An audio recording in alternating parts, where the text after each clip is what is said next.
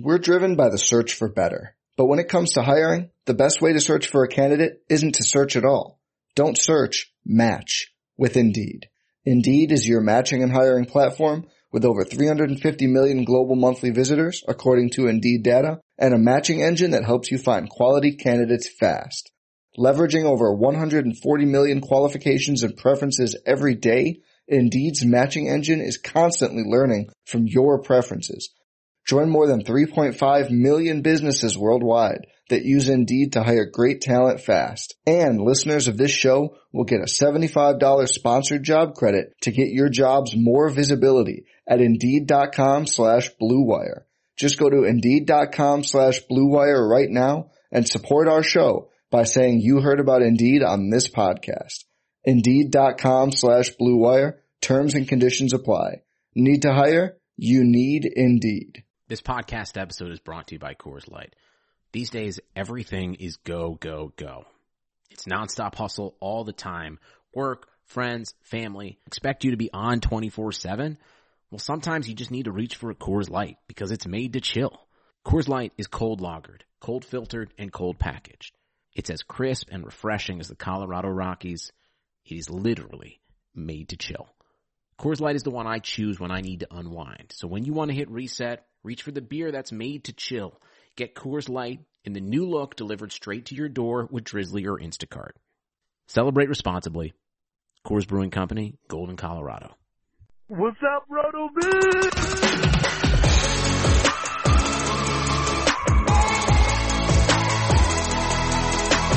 What's up,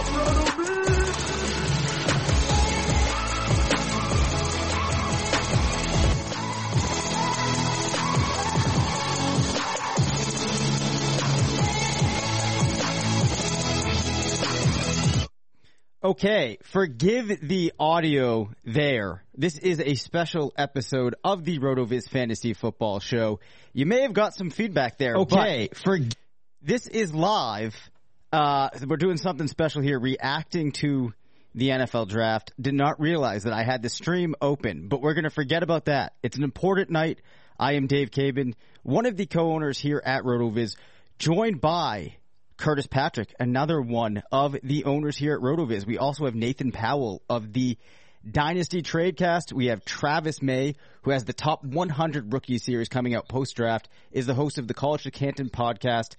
Uh, he has a rookie poll mock coming up on Twitter, and he was once hospitalized by hot sauce. He informed me. So I think we have a great cast here tonight to start talking about this NFL draft. Hey, Curtis, why don't we just high level take a step back? How um how uh, amazing has this draft been so far? What are you thinking? I mean, I, I was tweeting out at, at, the onset of the draft. I mean, it was literally playing out like a super flex fantasy draft. I mean, in, in the first five, six picks, like it was just amazing. Like I really can't remember beginning of an NFL draft being so exciting. I mean, every, every player, uh, there's enough intrigue at that third spot with what the 49ers were going to do. And, and then they veer from, uh, the, the, the Mac Jones pick, which was, you know, the popular belief for like a month until a couple days ago. And just from there, it's just been so much fun. We've had some huge trades. We've had intra division trades. Uh, I mean, we've had a, a flurry of wide uh, we've seen multiple first round running backs. We've had the highest drafted tight end in NFL history. I mean, this, it, it's, there was there was a lot of build up for a lot of ways. I mean, the the last year was a hard year uh, for for many people for many different reasons, and I think looking to the 2021 season as something more than just football. It, it signifies, you know, the country coming back together, watching live events together. You see all the people in Cleveland gathered there, uh, vaccinated. There's just a lot of positivity. And, uh, I mean, to see all the offensive skill players and then even some of the line picks, uh, protecting some of quarterbacks from the last season or two. Uh, you can get excited about that from a fantasy perspective. So, I mean, just Dave, I'm just completely amped, man. I'm completely amped. We're going to be talking about what's happened in this draft for the next couple weeks. And, and I, for one, just, just can't wait to get started. Yeah, I mean, this has been playing out very interestingly. A really interesting pick just came in that we are going to work our way up to as we talk through uh, the landing spots for these prospects. So the first pick came in, no surprise there. It was Trevor Lawrence, followed up by Zach Wil- uh, Zach Wilson going to the Jets at the second pick in the draft. I know we've talked about them a lot. Why don't we very quickly take a step back. We don't even have to go through the comps on these ones, I don't think. But uh, let's start with you, Nathan. Um, any initial gut reaction now that we have confirmed that those truly are the first two picks to start the draft? So, so, the main reaction as far as Trevor Lawrence is that he's going into a situation that it's not barren and will evolve into how not barren it is. But pre-draft, it was DJ Chark, Laviska Shenault, and Marvin Jones. That's not a bad wide receiver corps to start your NFL career with. And they have NFL draft capital to invest in weapons around him and also a defense to build around him. So it, it's one of those things I don't have to sell you on why you should like Trevor Lawrence, but the Jaguars with their draft capital and with their drafting are putting together a team and their free agency or even trades. They're putting together a team that should be successful and that should help the dynasty value of one Trevor Lawrence. Awesome. Yeah, Travis, I see you nodding your head. Anything to add there? Yeah, absolutely. I mean, even coming in, we, we knew that he had some uh, weapons to play around with there, and uh, who knows, he might have Tim Tebow as a tight end here soon. So that that, that obviously that would shoot his ADP through the roof uh, just by adding Tim Tebow, right? So that's that's uh, that's definitely a thing. But uh, no, I think I'm I'm super excited. And, and looking at Trevor Lawrence, we we knew for years this was going to be it. This was going to be his draft. Uh, and to see him go number one overall was not a surprise. Three years with uh, 90th percentile plus pass, passing efficiency numbers, uh, and some s- sneaky mobility, I guess, uh, to, to, you know, overuse draft terms, uh, that are really lame to begin with. But yeah, so I'm really excited, uh, about, um, his future and is an instant quarterback one in, in just about any kind of format. Awesome. Now let's just turn our attention quickly to the Jets pick. Um, Jets, not the most well-run organization. I know I personally did not have Wilson as my number two. What do you make of him going to New York? Uh, and, and through, from a fantasy lens, uh, you know, give us what your take would be there. For me? Yeah, yeah. Sticking with me, two in a row. Okay. Two in a row, yeah. So yeah, Zach yeah. Wilson, uh, I, I actually uh, was running the RotoViz Dynasty handle tonight and I was curious everyone's thoughts kind of right away. Okay. So who has the, the best fantasy outlook out of the quarterbacks taken? Just looking at the top four quarterbacks that were taken tonight. And, uh, Zach Wilson was pulling a solid like five or six percent uh, people voting him as the top option. Uh, and I think those were just accidental, uh, misclicks, uh, because, uh, anytime a, a, quarterback goes to the Jets, his career is automatically over and we know this. So, uh, I'm really not excited about this. He's immediately the quarterback five, um, given his landing spot, and weapons around him, and just any faith in the opportunity uh, and, and the situation there is just not great. I mean, okay, Jamison Crowder, okay, Corey Davis, like I'm maybe a little bitter because he left my Titans, but you know, it's not, and it's not like he's got a bunch of bunch of good things to work with. So hopefully they continue to build things around him. But he already had the competition questions, and he already had uh, multiple questions about his profile outside of just his raw arm strength, I guess. Yep. Uh, so he was suspect coming in and this did not help. Yeah, no, I, I definitely agree. I actually was just working on a write up, um, reacting to these, these quarterback landing spots before we came on. I had a very similar take. Any, uh, other thoughts that we might have on him? Nathan, how about you? I think that Travis's QB5 take is an interesting one because I, I don't really see how you can take Mac Jones in a Patriots offense that has Jakobi Meyers, N'Keal Harry, and, you know, the tight ends they invested in the free agency, Hunter Henry and Jonnu Smith. I, I haven't seen enough from Bill Belichick outside of the Tom Brady experience that I'm confident in him building a team around a quarterback or I'm confident in him using a quarterback. And so I, it, it may be a very small squabble, but like there's no chance I would ever take Mac Jones over Zach Wilson with the difference in draft capital and with I, my lack of confidence in Bill Belichick. No, that's, that's yeah, Nathan, uh, yeah, Nathan, I, I 100% agree with you, actually. Um, I, I think uh, my quarterback rankings may be unchanged. Uh, I mean, we're working our way through, you know, these top five guys. Um, there's only one debate I have and it's going to be at two and three. Uh, Wilson was my four coming in and I think, I think he stays there. Um, he at least wins, I think he wins tiebreakers on the, the skill position players that are there in New York. I know Travis, uh, you know, compared to other situations in the NFL, the Jets are super rosy. I still would prefer I would still prefer what they have uh, versus what New England is rolling out there at the skill positions. And at least Wilson adds something uh, with his feet. Um, you know, he he can score uh, rushing touchdowns. We've we've seen that. I mean, he can ra- really rack him up. And I think he's a threat to rush for a couple hundred yards a year. That's going to raise some interceptions for him. Um, I, I just think the ceiling's much higher. Whereas Mac Jones you really have to thread the needle to be a, a, real fantasy asset as a pure pocket passer only. Um, we're just not seeing that profile be fantasy relevant above kind of that low end QB one range now. So, um, we're, we're, more I think either one of us are, uh, are the ones that any of us are excited about taking in our next super flex rookie draft other than just maybe having a value hit, um, later on if they slide. Um, I'm not hearing anybody say in QB four for Wilson. So I think we found some alignment there as a group. Yep. Um, just have to pop in here for one second and let everybody that's listening to this on the podcast tomorrow know I will not be doing much editing. So if you hear any skipping, um, you know, you're just gonna have to deal with it for this one. We will be hitting upon all of these players uh, in the next couple of weeks. So if anything, uh, you know, super important gets clipped out thanks to Curtis's uh, terrible internet from living out on about a hundred acres of uh, of of Woods. We'll just have to deal with it. But I do want to keep things moving off of those passers. Let's get into Trey Lance going to San Francisco with the third pick. That was the the initial splash that kind of got this draft really going. I personally feel pretty good about this landing spot. I'd like to pull up Sims or comps for him, but actually with him playing outside of the big leagues in college football, we don't have that. So, uh, Nathan, let's start with you on this one. Uh, do you agree with me that this is actually a pretty exciting development? Yeah, I think this is a huge, huge development for Trey Lance at the third uh, pick with the 49ers that the only way that Justin Fields wasn't going to be the QB2 was if Trey Lance landed in San Francisco, and that has happened.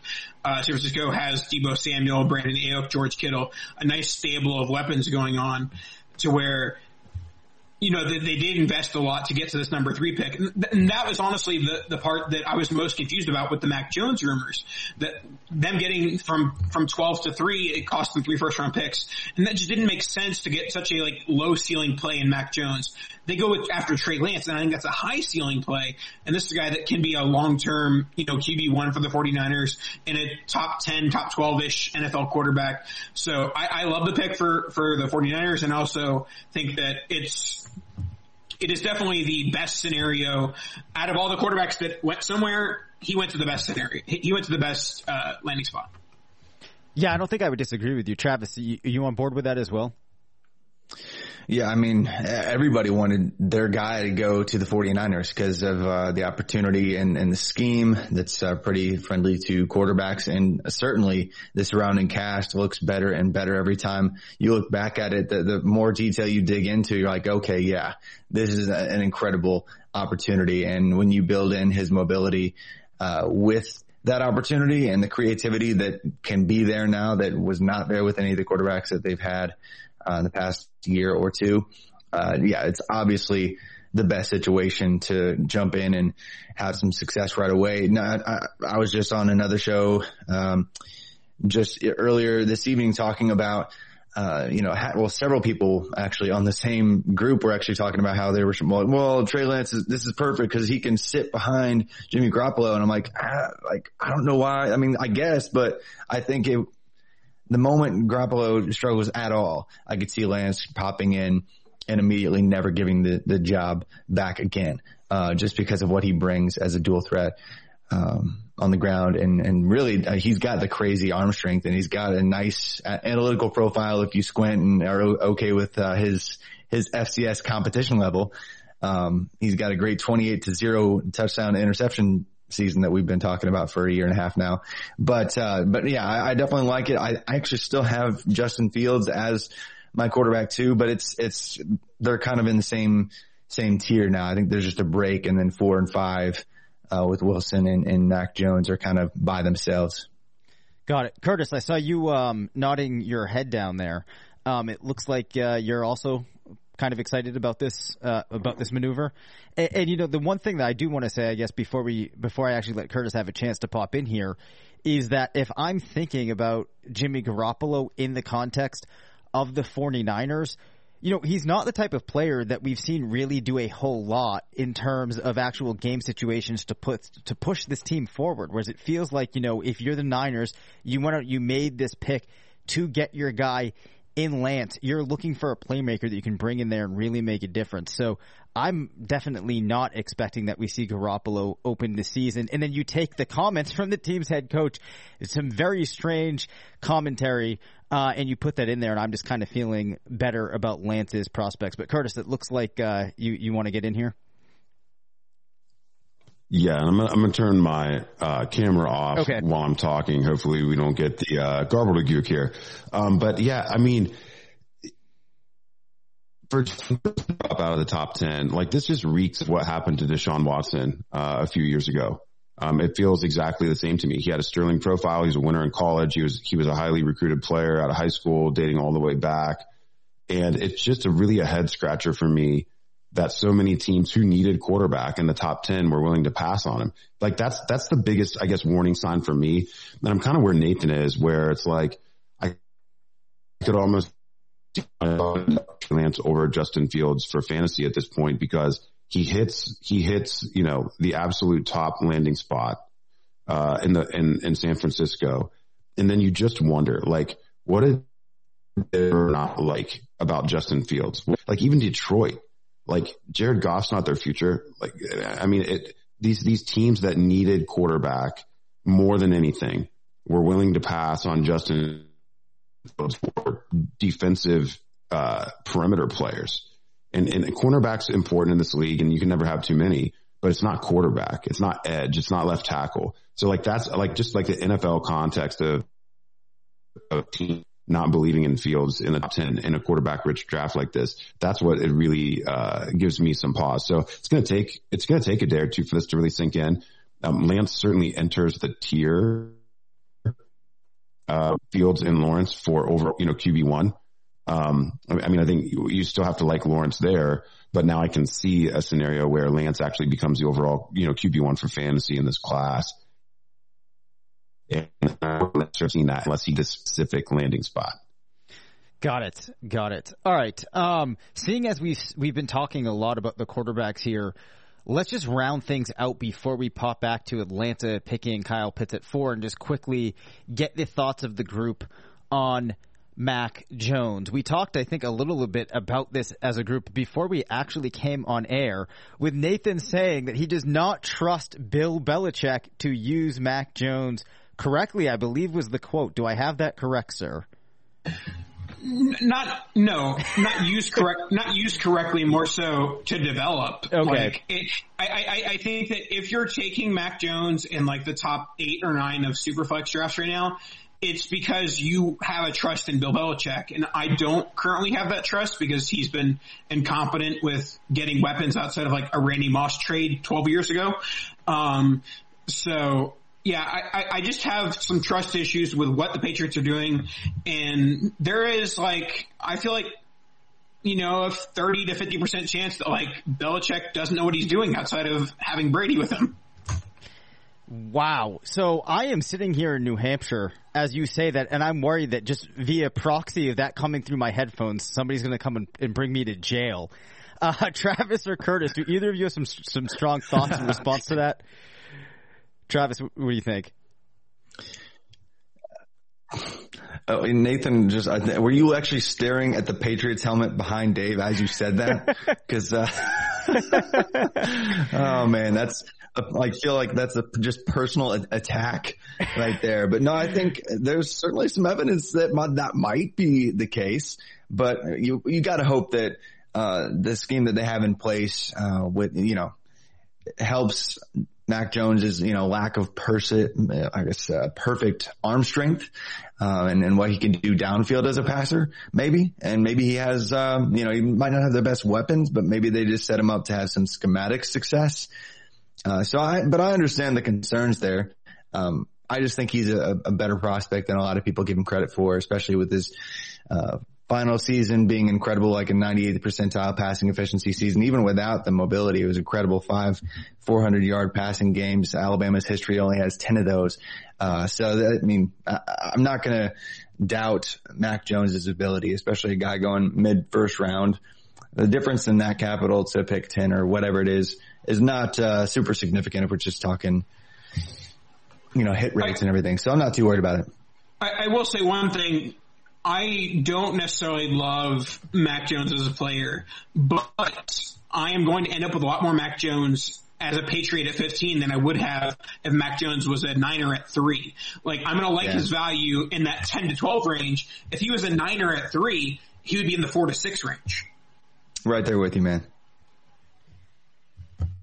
Yep. Curtis, you got uh, any strong thoughts on Mac Jones?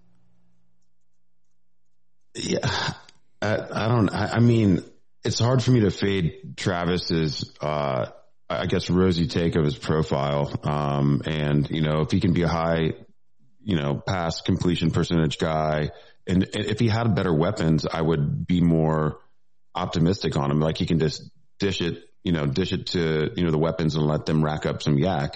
I, I just I don't understand what the Patriots offense is supposed to be. And that just gives me a lot of pause. There's a, a question in the chat from Frank Duffy. Frank, one of the best Twitter followers I have. Um, does Mac beat out Cam in year one?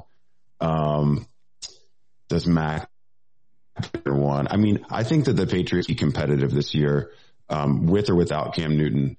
Um, so that's kind of a, a difficult question, but I'm going to say that, uh, that Cam actually starts the season and, uh, it, it's a, a little bit of experience. Um, the Patriots haven't been a, a team that's been very quick to turn large roles over to rookies um, over Belichick's tenure, which has been several decades, and we got a pretty good sample size on that now. Um, even when they drafted Garoppolo, and, and there were rumors of Brady, um, you know, kind of being on that decline. You know, he just continued to sit despite how good he looked in the preseason, and then spot starting the suspension year. So I, th- I think for the Yeah, it seems like I I might have missed the last piece of that. Curtis, you mind uh, just saying that again?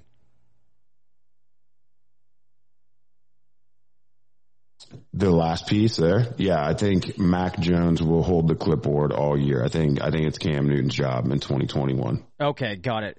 Yeah, I mean, that should definitely be interesting to see how it plays out. My expectation is that Cam likely starts the year. I'm not going to say though that I think it's permanent that he holds on to that. I really would not be shocked around week six we start to see the transition. Uh, that though takes us through the quarterbacks. Now what I really want to get into is some of these players at the receiver and running back position, but we got to start with the tight end going the highest that we've ever seen. That is Kyle Pitts now getting teamed with Matt Ryan, Calvin Ridley, Julio Jones, and an Atlanta offense that was one time one of the most exciting in the league. Are they going to get back there? Travis, talk to me about how good Kyle Pitts is and how good of a landing spot and how good of a fit this is for him. Yeah, I think we've been talking about Kyle Pitts for months now as like a generational tight end. Uh, and so I, I'd say people are probably tired of hearing that, but it's Yep. still true today. Uh, you- we're talking about a guy who, you know, was peaking this past fall at, at age 21-ish, uh, even under that, I guess, um, for part of the season, you know, with like what a 32% dominator rating, uh, you know, taking up almost a third of the, uh, receiving offense for the Florida Gators, which is, you know, like double what normally counts as a, a tight end breakout in college. Like co- college tight ends, people don't understand. College tight ends just aren't very productive, uh, especially early on. And Kyle Pitts defied that, that production arc and was like, Hey man, I'm kind of like a wide receiver slash tight end slash just amazing, phenomenal freak. He's got, you know, that freak score around the 99th percentile athletically. And then he also has a great production profile. And then he's got perfect draft capital going in the top five picks. And then he goes to a system with the Atlanta Falcons. You know, they're bringing in, um, my dude, Arthur Smith from the Titans. uh, former tight ends coach who loves using tight ends quite a bit. And in fact, no other team, you know, then the, then the Titans actually ran more, uh, 12 personnel last year. That is, uh, one running back, two wide receivers, two tight ends. And basically 50% of the time or even more, he actually had tight end, like two tight ends on the field. Uh, he loves using his tight ends. In fact, oh, like I think over 130 targets went to tight ends for the Titans last year. However, the problem is when you really break it down, you realize, oh crap, no tight end actually individually saw more than 70 targets on the Titans last year. So yes, he has multiple tight ends on the field. Yes, he's obsessed with building them into the progression, but does he change his usage and actually put all those targets onto one tight end?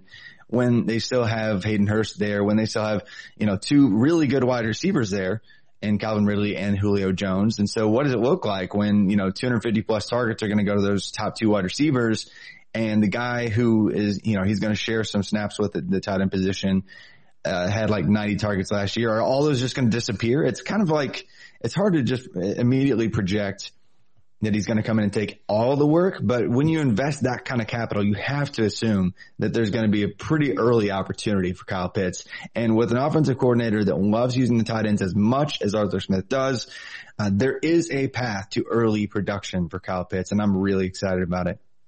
Yeah, I, I, think you made a lot of good points there because I haven't heard people talking about the fact that you're still going to have Hurst there, the way that Arthur Smith has deployed those two tight ends. Nathan, we know how great of a prospect he is. We've talked about some of the highlights.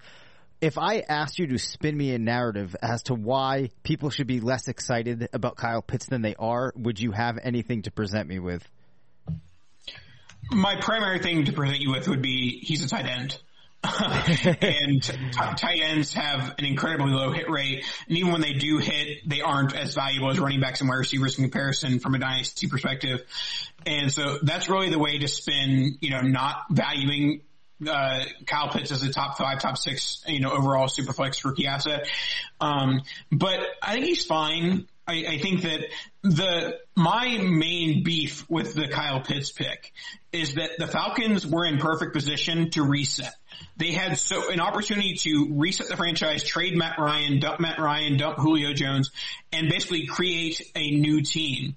But they decided let's let's try and continue this, you know, mediocre build with Kyle Pitts. And so obviously this is more of a dynasty show, but from a, from a non-fantasy perspective, I don't understand the pick. I think that this just cements the Falcons into the middle of the NFC South and into the middle, middle of the NFC, uh, um, you know, as it would be. But from a fantasy perspective, I have Kyle Pitts as tight end three, tight end four in Dynasty, and he's the top tight end drafted ever. And so, you know, gotta like what you, you're going to see from there. And there's not much running game there with, you know, Mike Davis as their RB1 as of, you know, recording this podcast. I'm sure they're going to invest either a third or fourth round pick in the running back position. But in, in terms of Kyle Pitts, I think that it's a solid landing spot here. I, I just don't really understand the purpose for Atlanta. Got it. Hey, Curtis, do you have any updates for me on what we might have in any of the RotoViz tools or, um, you know, just anything that you wanted to add on Pitts? Yeah, so we like to look at the box score scout uh, after the NFL draft, and because we can, the one variable that we don't know during evaluation piece is what's the draft happy. We we could guess that Pitts would be early, but now we can actually enter in draft pick four and and see where he lands.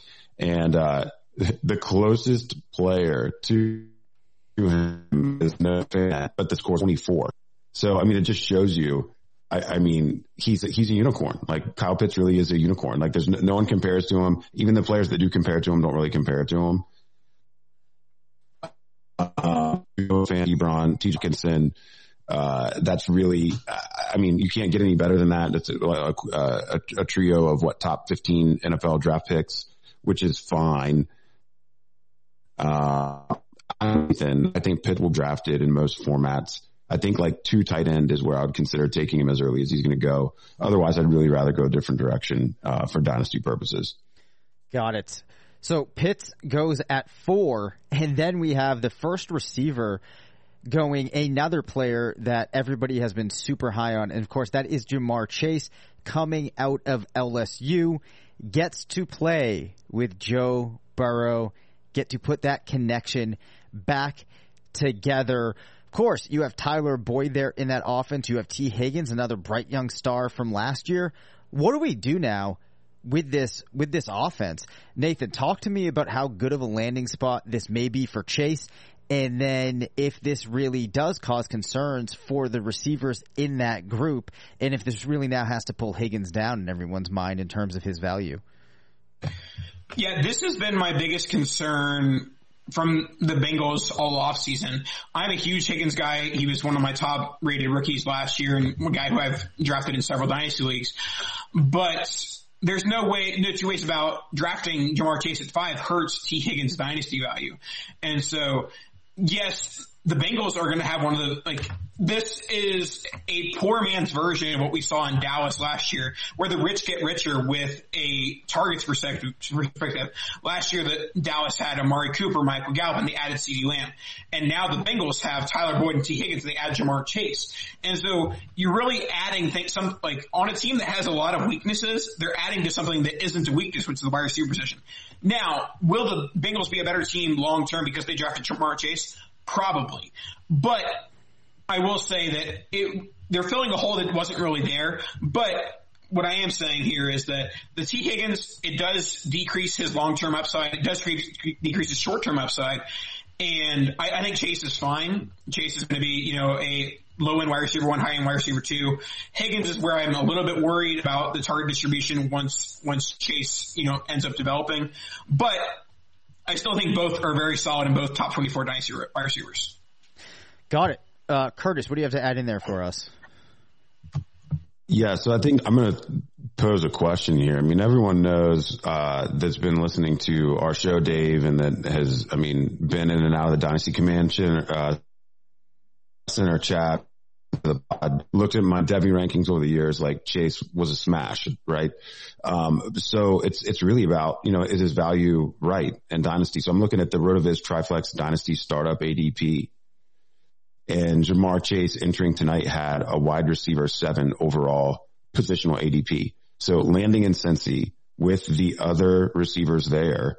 Uh, I want to ask Nathan first because I, I really enjoyed his take wide receiver seven overall. Personally, I think it's I think it's too high. I really like he's going in front of Stefon Diggs there. He's going in front of Calvin Ridley there. Like I understand the value piece, but he's going in front of like players I that will win you really like he's that are also prime major younger right now. And I just don't know how I feel about it in that offense. Uh, so maybe start start with Nathan and then you know Dave or Travis, uh, wide receiver seven. How do you feel about that? Yeah, wide receiver seven seems a bit expensive for a couple of reasons. Because Tee Higgins still exists, Tee Higgins is still one of the best wide young wide receivers in the NFL. But also, something that you have to take into account with any Bengals wide receiver or any Bengals player, Joe Burrow is still recovering from major knee surgery. And you know, the value of, of Ja'Marr Chase, the value of Tee Higgins kind of rests on Joe Burrow and his ability to recover from this major knee injury. So yes, we've come a long way medically in that most likely Joe Burrow will, be fine. But I think that a lot of the valuations around the Bengals offense, particularly Ja'Marr Chase, particularly Joe Burrow, especially if you're considering Ja'Marr Chase the wide receiver seven, that is basically saying, I'm not worried about Joe Burrow's knee at all. Um, and I am. So I wouldn't draft Ja'Marr Chase at wide receiver seven. I would draft him at 102 in a one QB dynasty startup.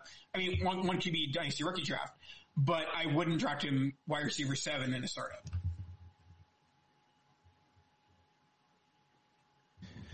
Yeah, that, that's a little rich, especially when you mention guys like Diggs being in a similar value range. I mean, that's that. I mean, you're you're drafting him at uh, at or near his ceiling, especially given the other options there with Higgins and Boyd. And, and yes, last year, if you look at the target splits, it is kind of crazy to think about this, but there were three wide receivers who actually had over 100 targets uh, there for the Bengals last year, and they were spreading it around and, and airing it out, and uh, nobody had over 120 targets.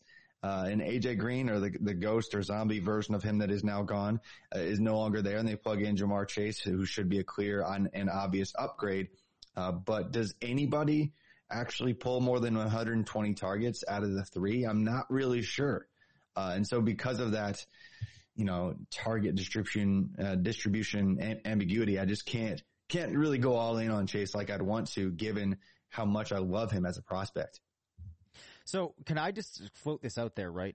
Um, in comparison to a player like CeeDee Lamb, who's in an offense where you have Michael Gallup, you also have Amari Cooper, and that's a really tough situation to be in.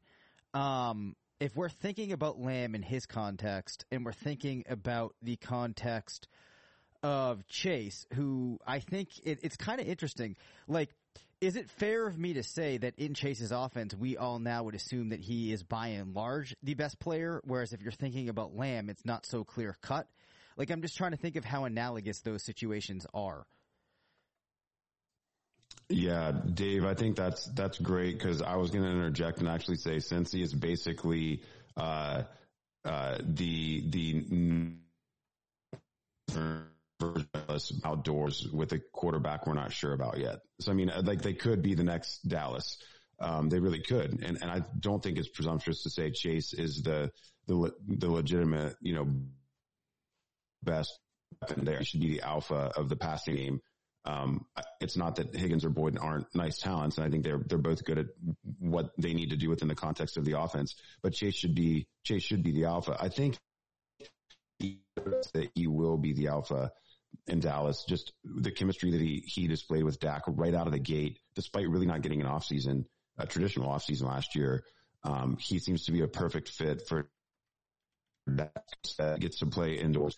Um, and, and the Dallas team, I mean, they look set to be like an NFL uh, league leading uh, scoring offense or maybe even perhaps a record setting offense. I mean, they really were, they, they were just liquid magma hot last year. It was nuts. um, so yeah, I, I, think it's, I think it's very similar. Um, the, the slight difference for me with CeeDee is now we've at least seen it. We saw it for a month with Dak and we saw what that looked like with Ja'Marr Chase. We, we don't know. I mean, we saw it in college um, to be fair. So that's more information than we had on CeeDee and Dak last year at this time. Um, you know, but how, how will that, how will that transfer? It's not the same offense. Uh, Burrow's hurt now and, you know, so, you know, certainly Cincinnati, uh, versus AFC North is not LSU versus college football. Yeah, that definitely makes a lot of sense there. Uh, so I certainly understand those points. Uh, we could probably continue to expand upon that, but I do want to move along to make sure that we're able to get to one of my favorite players that was coming out of this class, and that is Jaylen Waddle coming out of Alabama. Goes as the first of the two Alabama receivers that went in the first round. He lands now in Miami playing with Tua and he gets to go back with the former teammate. Hopefully there's already some chemistry there. I think some people might find this kind of an interesting landing spot because you do have Will Fuller. There might be some overlap between skill sets. Obviously both very speedy players. Travis, let's start with you on this one. Um, heading, give us your, your quick take on, um, where Waddle would have ranked in this class heading into the draft and if that has moved at all as a result of the landing spot and the draft capital that uh, Miami put into him. I think a, a, lot of people that value analytics uh, over the film side of analysis would have had him uh, going in the later first round uh, for Superflex uh, rookie drafts. I think that's pretty safe to say. But people who kind of have a balanced approach or value kind of a more film heavy analysis and just love his raw tools and burst and just ridiculous uh, athleticism to his game probably would have still had him in, in the middle of the first round of Superflex drafts. And, and frankly, I'm not going to double count here, uh, and, you know, be like, oh, he got the exact draft capital that I thought he was going to and move him up my board because of it. Uh, he's going to stay right where I, I, had him already as a, as a late first kind of pick. Um, early on, I think 70 to 80 targets, maybe, maybe max 90, um, is probably what we're looking at in year one for him, just given uh, the, uh, the opportunity at hand in the offense that he's going to be inserted into. But, uh, you know, he could pop off and have a few big games just given his skill set.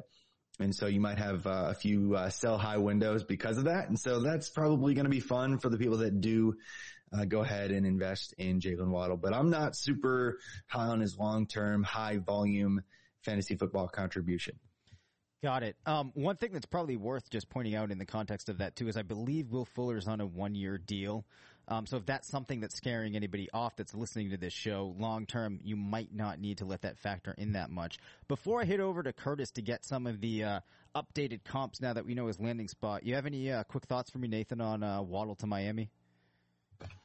This is what Tua needed. Tua needed a guy um, to get some separation. I know that some of that, to an extent, is Fuller, but he needed a guy long term who is going to get the separation in the offense. He wasn't going to survive with DeVante Parker, DeVante Parker, you know, being his number one wide receiver. So, I, I personally didn't like the pick. I keep on putting my NFL slant here, but like, yeah. I, I would, I, I would have much rather them go gone after Sewell at six and protect, protected Tua, uh, Tua from a you know offensive line perspective, but if they weren't going to go that direction, I think that Waddle was the next best option with the speed that he provides to an offense.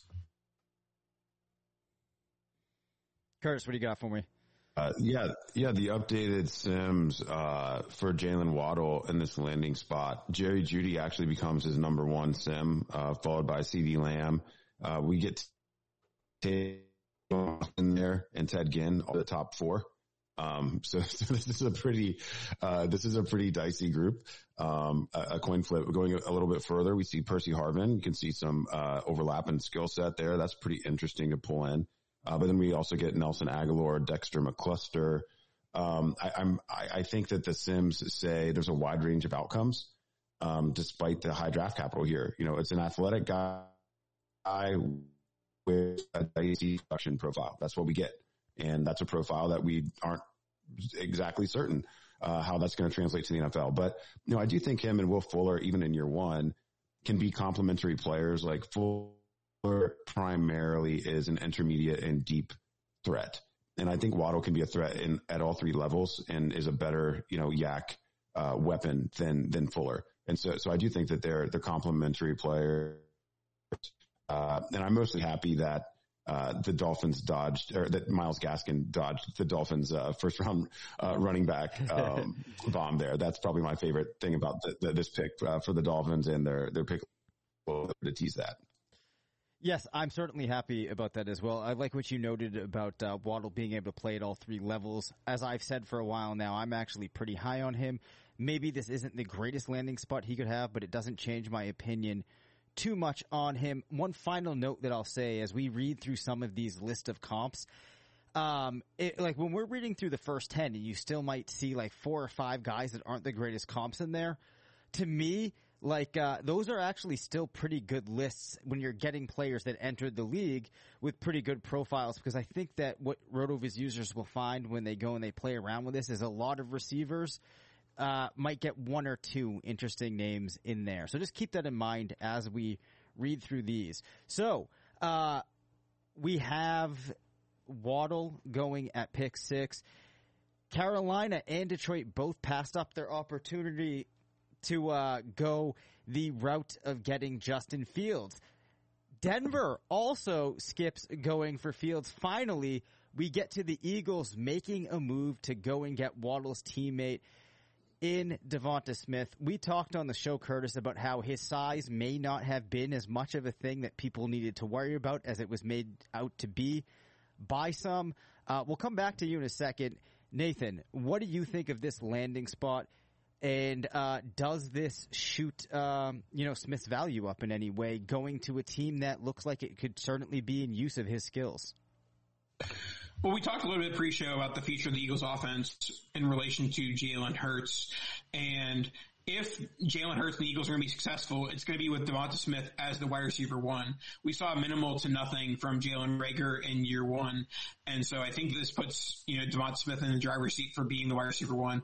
In addition to the draft capital spent on him, they, they traded up. They used a third round pick to move from 12 to 10, which is kind of a hefty price tag just to move up two spots. So I, I think that with DeVonta Smith, they're dead set on this is our number one. They didn't want the Giants to take him. They didn't want him to have be, didn't want him to be with their division rival. So I, I like the landing spot because I think that this offense has some upside. Um, I think that the Eagles offense as, as a whole has one of the lower floors in the NFL, but it also has one of the higher ceilings if Jalen Hurts develops into a solid pocket passer. Travis, you agree with that?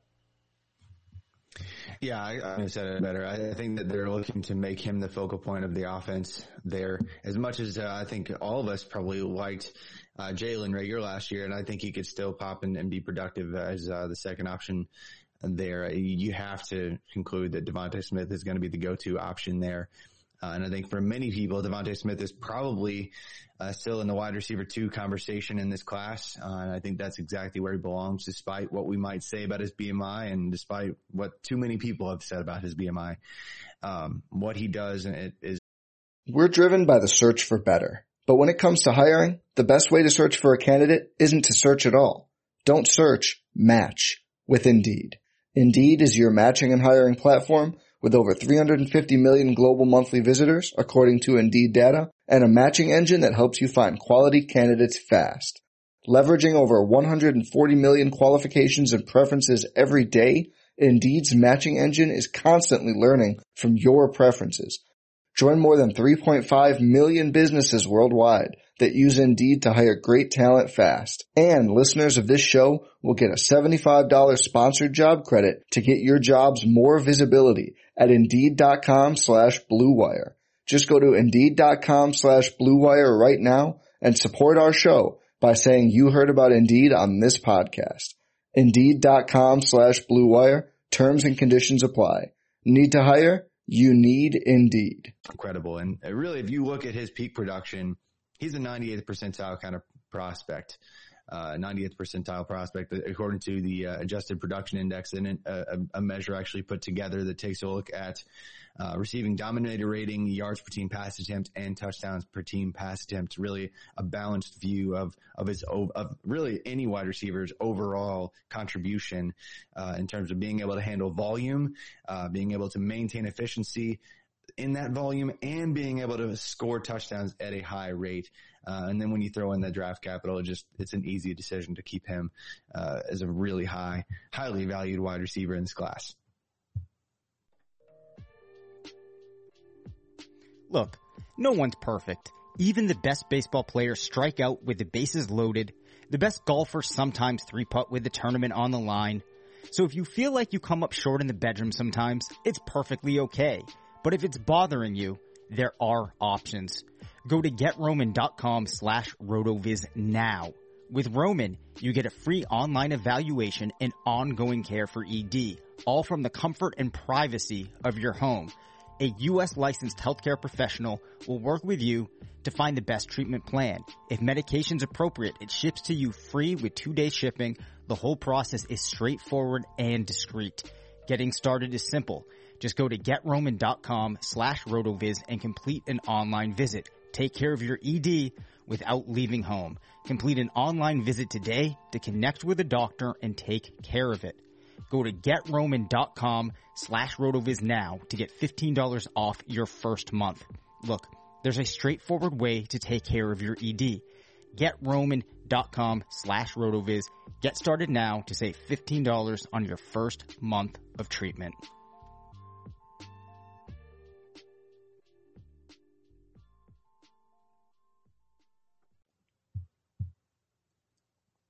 Okay, yeah. So some of the updated uh, sims for DeVonta Smith from our prospect box score scout Corey Coleman, actually uh, his his closest Odell Beckham Jr. His number two.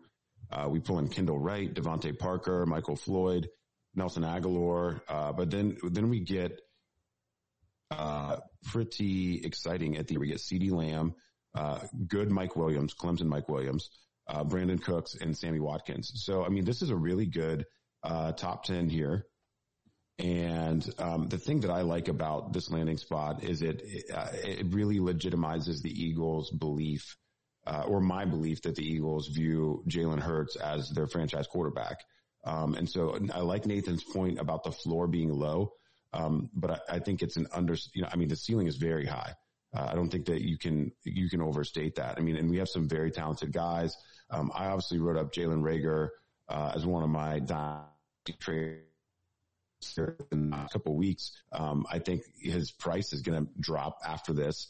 Um, but perhaps what you know he needed within the context of the offense is uh, to not be the only, you know, only player that belongs on an NFL roster, which is kind of the situation uh, we had with that wide receiver corps last year. So, um, very excited about this landing spot for DeVonta Smith.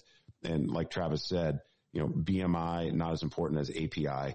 Uh, I prefer those three letters here when we're evaluating uh, DeVonta. Ooh, I, I, I like that. There's a quotable. Yeah, I like that. yeah, that's nice. All right. So, uh, you, after, you know, you also had the other trade there, uh, the Bears moving up for Justin Fields, which uh, I was really hoping New England could get him, so I felt obligated to mention that again. But we've talked enough about the quarterbacks, I believe. The next player that that brings us to that we have to talk about is a player that I was not a big fan of. I believe that Travis was not a big fan of.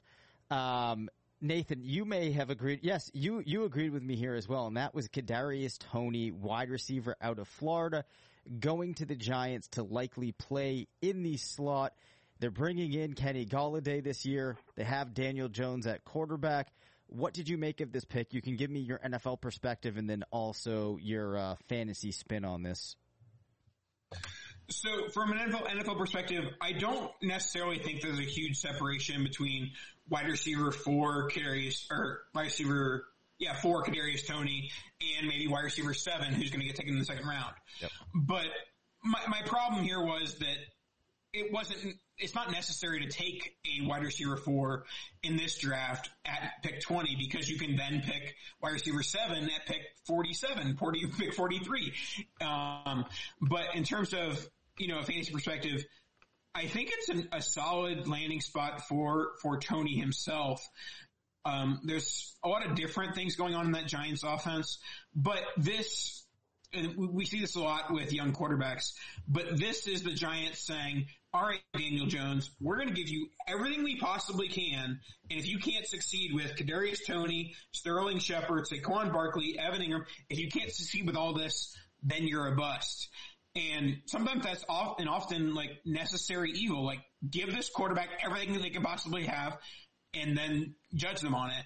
And so Toney is not going to be my, you know, wide receiver four drafted in dynasty or fantasy, but he enters an interesting situation where he could be, you know, wide receiver one, wide receiver one A in this Giants offense. Got it. Travis, uh, what, are your thoughts on Toney? No mention of Golladay there, man. I see. I see how it goes. so we'll, we'll, go with two. He's the wide receiver two behind Golladay. Yeah, yeah man. I I really I, I've I've joked a lot about how much uh, I don't like Kadarius Toney as, as a prospect, and I think I even said earlier this evening if the Titans took uh, Kadarius Toney, I would just disown the Titans. Later, man, I'll just root for the Falcons, whatever.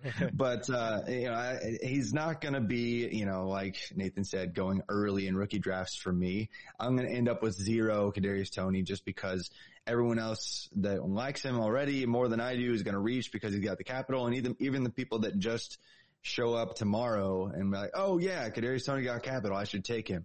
I'm going to end up with none of it because analytically speaking, he's a hard nope. And the only thing that was ever going to fix his profile was going to be first round draft capital. Uh, and even so, like his best comps are, are not the best. Like he, he still comps to a bunch of really terrible players, uh, outside of basically Percy Harvin, uh, and maybe, you know, Curtis Samuel if you like that. Uh, but if you plug him into most of the, uh, uh, most any kind of model still, even with first round capital, uh, where he was taken, it's not great. So yes, he had a weird, for those that are not familiar with him and his story, you know, he was a, a quarterback in high school, uh, converted to a utility player on, uh, off and on with basically this running back wide receiver thing that Florida wanted to do and really wasn't given the reins to just embrace the wide receiver position fully until this past season. And he was a lot of fun. He's a lot of fun to watch, but he's got a lot to figure out at the position even from a film standpoint. So I, uh, I'm just going to end up with zero and I'm okay.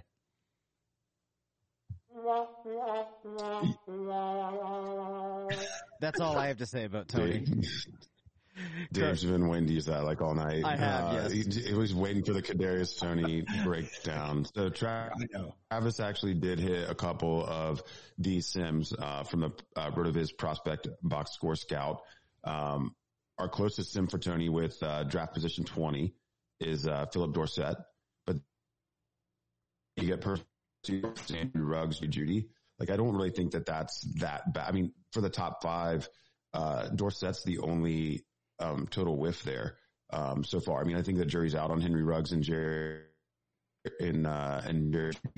Um, when you look really directly at the at the profile, I didn't really appreciate how close of a production and athletic profile he has to Curtis Samuel. So I think you know, that's gas the potential ceiling, but I do think he's more raw and he isn't as accomplished even like as a runner on some of those plays as what Samuel was. Like Samuel was like legitimately a hybrid back slash receiver in that Meyer offense, uh, early in the career before he started focusing a little bit more, uh, on, on the, you know, kind of the move receiver stuff. Um, a little bit down further outside that top five, it just becomes an absolute disaster, uh, on the sim list. We get Dante Pettis, uh, Devin um, uh, Titus Young and Dexter McCluster. So, you know, it's actually a better list than I would have thought for Toney. He's getting built out totally by draft position, uh, in his 40 time here. And, you know, I mean, really, the sub for 40, it's a decent speed score. So there's some redeeming qualities here. My biggest issue is that uh, for me to like Toney, I would have wanted him to land in an inventive o- offense of some kind, but he lands with, you know, bread, vanilla ice cream, uh, manila folder, chalk, Jason Garrett. I mean, it's like, it's the absolute worst pairing of player to offensive coordinator mind. Yeah. If, if, if he, if he would have gone to Kansas City or if he would have gone to New Orleans or if he would have gone to Green Bay and been the number two receiver there, like there's spots where he could have landed that I probably would have over adjusted um, if he had still got the first round draft capital. Um, but this was not one of them. So, you know, Toney, Toney's definitely not like going to move into the back end of round one and rookie drafts for me, despite the early draft capital and the wide receiver four status there. Didn't we also see Tavon Austin play for Jason Garrett and the team try to make a case that they were going to use him all the time and, and nothing came to fruition? He was completely misused. Yeah, as a web back. I remember it's the first time I ever heard that he was going to be a web back. He was get 15 to 20 touches per game. Um, it's, Yeah. it's one of the worst roto world blurbs of all time. Yes, absolutely. So I, I think that we can pivot now off of Toney.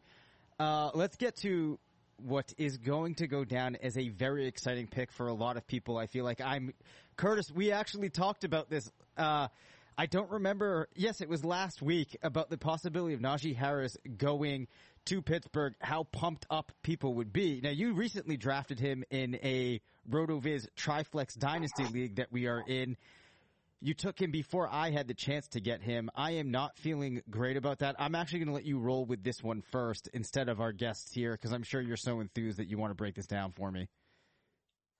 Yeah, what's pretty cool, actually, uh, Najee Harris and then the next player we're going to talk about here in a minute, two players like the fourth round of that startup. Yep. Um, so I, I took, uh, I took Najee at uh, 401, uh, in a super flex startup, was very happy with that. Then I traded up to the 404 to grab that next player.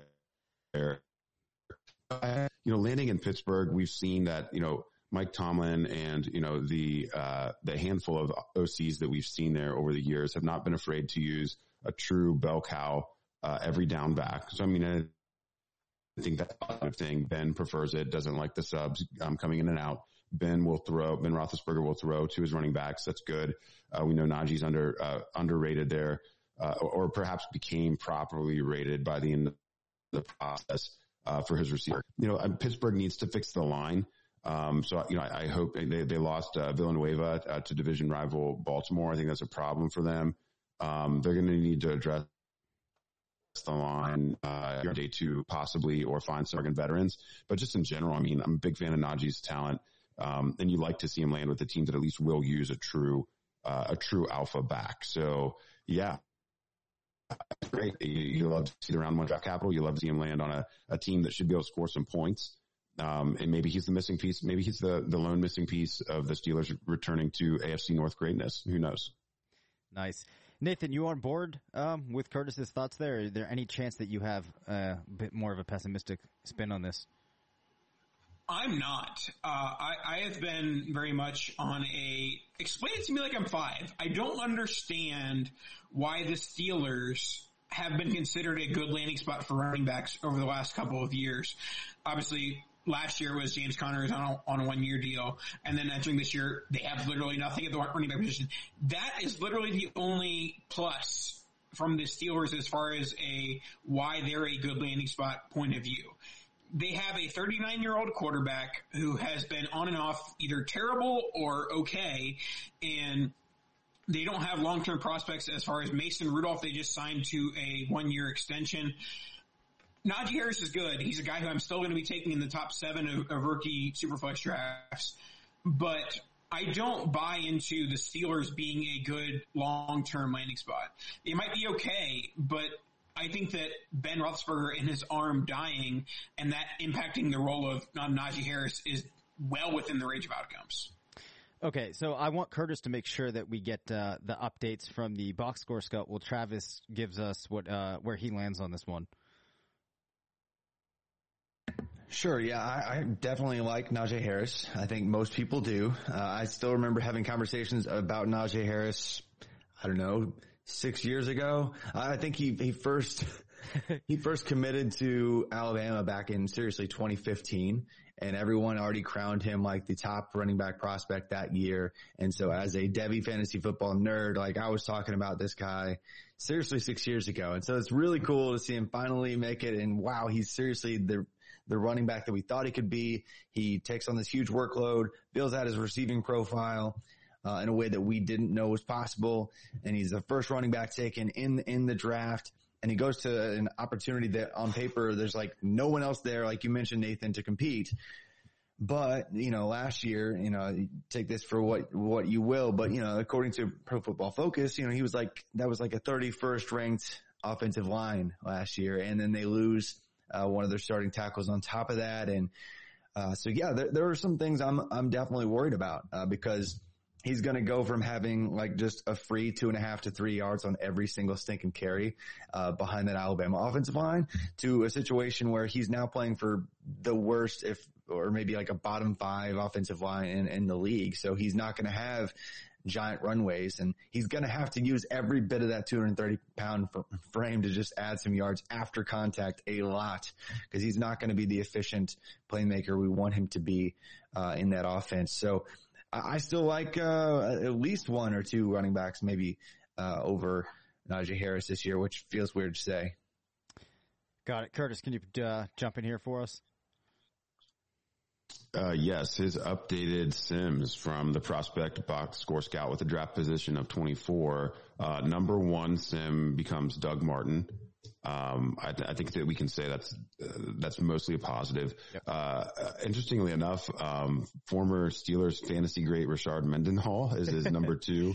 Uh, D'Andre Swift, on Johnson, David Wilson, Jonathan Stewart, Ben Tate, Cam Akers, Eddie Lacy. Um, kind of round out that group. So I think that's a, that's an interesting group. I mean, we have some pretty solid hits. Uh, we have some disappointments. Um, you know, I, I think, I think a spectrum of, of Ben Tate to Jonathan Stewart. I, I, mean, actually those two names are pretty interesting as like a range of outcomes because, you know, Tate had some effective fantasies. Uh, he had some fantasy success. It was very short lived. Uh, Stewart hung around for a long time. And I think it's safe to say, I think most of us would agree, uh, had DeAngelo Williams not there. I mean, Stewart could bring RB one. He just never, you know, they split that role for so long in Carolina there. Um, so I, I, really don't mind that. I mean, I think this is a fine list for for uh, Najee. A lot, lots of the heavier back with uh, being pulled. And I think the one thing that we, we like from him um, versus anyone else on his list is nearly double the final season receptions of anyone else on this list. Only Rashard Mendenhall came close. Nobody receptions uh, final college season uh, on this list. Najee had uh, 43, of course. Yeah, I like that. I, I, love that tool. That's one of my favorite ones. I, I, go to the box score scout all the time, but I also mess around with the running back and wide receiver lab, uh, prospect lab too, just cause that builds in. I mean, you can build out like nine variables and look at uh, a player's profile from so many different angles.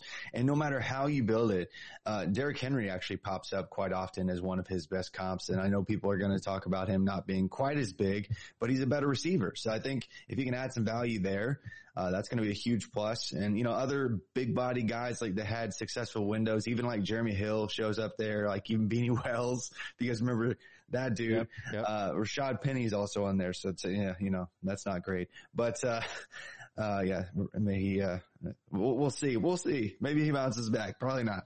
But uh, yeah, th- there's so many fun tools to, to mess around with, uh, with, with, uh, RotoViz, but, but man, Najee Harris, uh, is still, it's, it's not definitely an imperfect landing spot. I'll just say that.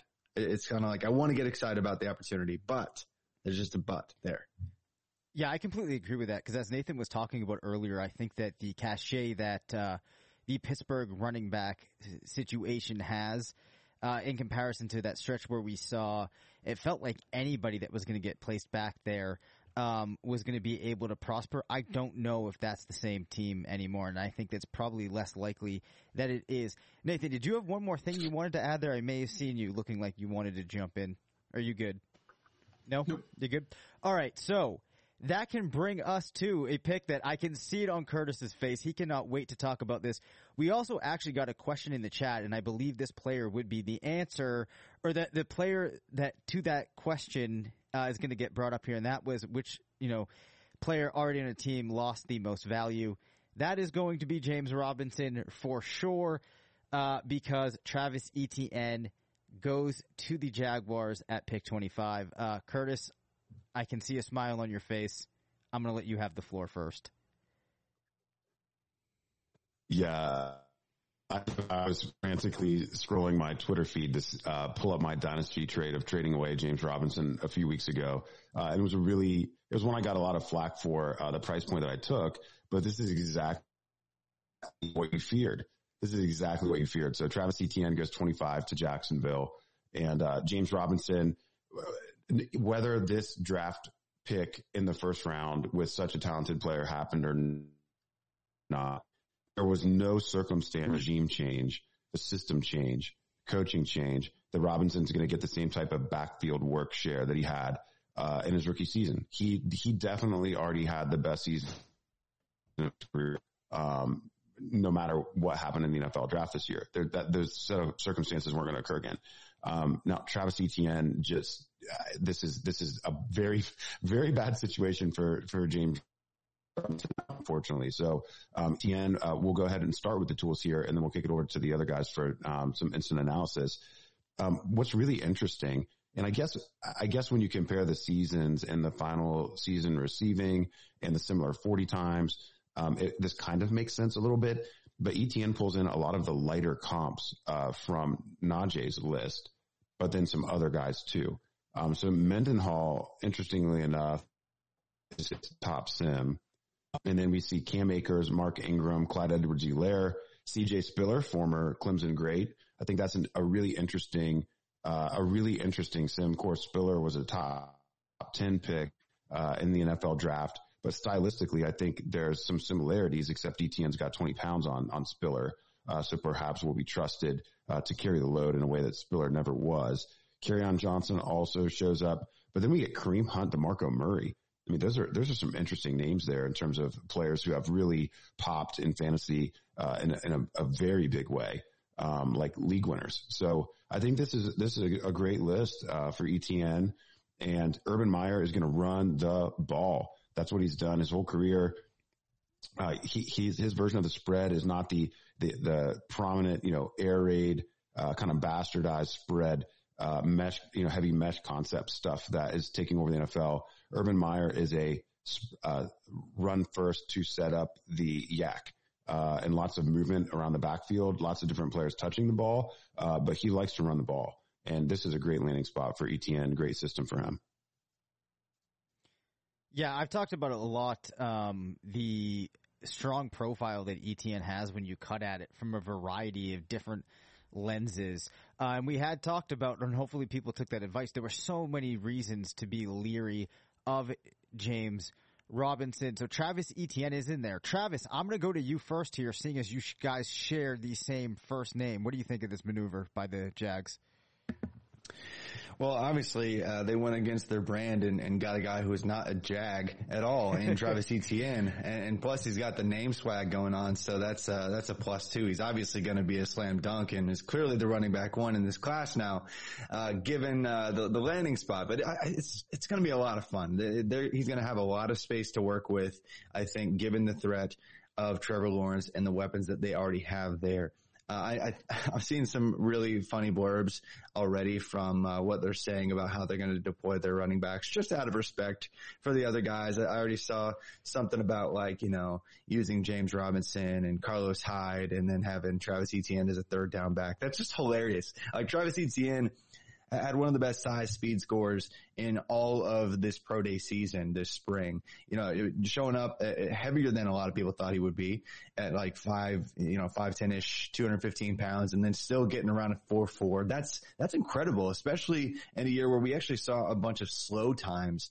Uh, I know um, people talk about pro day forties and uh, adjusting that, but even even when you do that, this is just a slow class. And so, uh, Etienne proved that he was, he's got that size speed. He has final season receiving yard market share around 14%. He's got some great comps, uh, already and goes to an offense that's really looking like it's going to be a high, high flying offense. And I hate it because I'm a Titans fan. So, uh, yeah, I, I, hate rooting for Travis Etienne, but, uh, if, if I'm going to get a Jags jersey, it's going to be that one. Got it. Yeah, Dave, when, when you asked me when I logged on, like, what was my most exciting pick? This was before the Travis Etienne pick happened. Yeah. And I answered Trey Lance. And, uh, now that the Travis Etienne pick has happened, the answer is Travis Etienne. Uh, I, I think that the Jaguars, I, I kind of, you know, displayed the disadvantages of the Steelers landing spot. And for all the reasons that the Steelers aren't the best landing spot, the Jaguars are a great landing spot. I love their wide receivers with DJ Chark, Laviska Shenault, Marvin Jones. I love their quarterback in Trevor Lawrence. And Urban Meyer, obviously, it, it, there's some to be seen of, as far as like, is he an effective NFL head coach, NFL offensive coordinator? But I I think that Etienne is set up to be, you know, a 15 to 20 touch type guy in a very productive NFL offense. So Etienne's my number one RB based on, you know, Harris to Steelers and Etienne to, to Jaguars. I'll take the long-term upside of a Trevor Lawrence offense over a Ben Roethlisberger offense every time. So wait a second though. I got, I got to interject in here. Am I to surmise, given this, that you trust the competency of Urban Meyer more than you do the competency of Bill Belichick? Because that's what I'm gathering from our conversations tonight. No, no. I if if Urban Meyer had Mac Jones at quarterback, I wouldn't be as confident as as I am as Urban Meyer has Trevor Lawrence. All right, all right, Curtis. It looked like you you wanted to pop in with something. Yeah, so I, I, I dug up this trade, and so listen. I mean, we're breaking down the draft here, but this is also an opportunity. I knew this was coming. Listen, this is this is absolutely ridiculous. Yeah, opportunity it, it is it is ridiculous. Listen, this is why this is why we put out content because we want people to make these types of moves because this is the most obvious thing. You can see this from 20 miles away. You trade running backs when they accrue in dynasty, like it's just the most obvious thing. And so I was able to trade, you know, just like 60 days ago when, when the team signed Carlos Hyde and everyone presumed that, okay, well, Hyde of this previous relationship. So the Jags are out on running back. They're done. Um, I sent James Robinson plus 212, received Jalen Reagor plus 108. Then I used 108 on Jaylen Waddle. So Jaylen Waddle, Reg, double power, uh, in exchange for James Robinson plus essentially a throw in in a one QB league. Um, and so that's what you do. You trade UDFA. I mean, you could have done the same thing with Phillip Lindsay a couple run hits, enjoy the production you got, send them away, uh, reap, you know, reap the profits and, and, and just move on. Um, you know, I think Nathan to, to hop on your enthusiasm there, you know, Najee's been my, my one, uh, running back in the class all along, you know, just by, uh, the thinnest of, of margins. And, you know, I'm, I'm going to keep him there for now. However, um, if the, it, it could change as soon as the end of the NFL draft. Like lead time, some people listen to this pod, I might change it if the Steelers don't address the offensive line. Um, I, that would that would really would be all that it would would take for me uh, at this point. It really was for ETN. Yeah, no, I, I like that point too that you made about we have to see how they do fill out the rest of these teams because that could shift the opinion on some of these things. Uh, like you, Curtis, and we talked about this before. We were the two guys at Rotoviz that were the highest on Harris. But I have been talking about how impressive I find ETN's profile to be, and I do think that now we have a significant conversation, similar to the way that last year I was torn as to what to do with Jonathan Taylor and Clyde Edwards-Helaire post-draft. I'm gonna have to think about this one for a while, because though I might like Harris a little bit more as a player, this now becomes a pretty compelling situation that you can, um, you know, the situation for ETN, you can assign a lot of positives to it. Um, let's get to the final player that's going to have fantasy implications or direct fantasy implications for the majority of our listeners as we head into 2021. That's Rashod Bateman going to the Baltimore Ravens. So the wide receiver out of Minnesota finds himself in this offense that Curtis and I have just been railing on week in and week out. Nathan, try to give the people out there some reasons that they could be positive about Bateman going to Baltimore and why Curtis and I might be wrong that this is not a good landing spot for any wide receiver. So landing spots, for the most part, they you have to factor in value. And the reason why I have been salivating at the Baltimore landing spot for the last couple of months has been I know whoever goes to Baltimore has an immediate bump down in value. Mm-hmm. And so there's going to be second and third round wide receivers that are taken ahead of Rashod Bateman, the first rounder to Baltimore. I will not be one of those people. I will be taking first rounder Baltimore wide receiver Rashod Bateman over the guys who are going on in going in day two. So my excitement here is that over the fact that there's going to be people who are making the mistake of saying, "Oh, running team, oh, Lamar Jackson, not a passer," and taking lesser receivers, taking lesser guys who don't have the investment that Rashod Bateman does. So I like Rashod Bateman as a receiver, and then when you add that with the fact that people are going to overrate the, you know, downgrade of his offense, all that equals is a, you know, positive fantasy value for, for Rashod Bateman. Absolutely. Uh, and, and Rashod Bateman, I mean, he's got a great, I mean, we've been talking about him and his production profile for a long time. I think all, all of us here love Rashod Bateman as a prospect. Yes, the situation's less than ideal, but man, you guys remember the last time a wide receiver was selected as a first rounder for the Ravens? It was Marquise Hollywood Brown, right? Uh, but he was dropped down boards like crazy, like Nathan mentioned, because of the landing spot. And so I think it is, it is all about the spot in which you try to acquire him. It's, it, it's going to be like a game of chicken with uh, Rashod Bateman, I think, in, in rookie drafts, uh, if, if, you're worried about uh, early opportunity. But one of the most ridiculous examples I've ever seen of draft capital just being ignored was when we saw Marquise Hollywood Brown get taken. Like, and for him, it was size concerns as well, but I'm going to read just the second round, by the way, from a real rookie draft of mine where I got Marquise Hollywood Brown real quick. Okay. So this is 14 team league, by the way. So starting at pick 15, 2.01, we, we saw Mecole Hardman go off the board. And after that, we saw JJ Arcega Whiteside go off the board. And then after that, we saw Irv Smith Jr., Andy Isabella, Justice Hill, Bruce Anderson, undrafted free agent running back, Darrell Henderson, and then Marquise Hollywood Brown at pick 22. Just an absolutely absurd reach after reach after reach after reach. And I'm not going to name drop just cause there's, there's, I like the people too much, but man, they made some bad decisions. Uh, and, and thank you. Yes. Yeah. Waiting. Yeah. Waiting to use that one. I'm sure. Yep. They, but uh, I really like Rashod Bateman's analytical profile. Like his adjusted production index is above the 90th percentile. He had a great breakout age. Uh, he checks a lot of boxes from a film standpoint. If that's what you're into in terms of what he does and how he wins. He wins on slant routes at, at a ridiculous rate. He ran, he wins on double moves at a ridiculous rate. Uh, so Rashod Bateman just has most everything that you want to see in a wide receiver prospect and the landing spot's not perfect, but he's probably going to drop into the second round now. So have at it guys. Enjoy the value as it drops. Uh, Dave, can you play the sad trombone one again?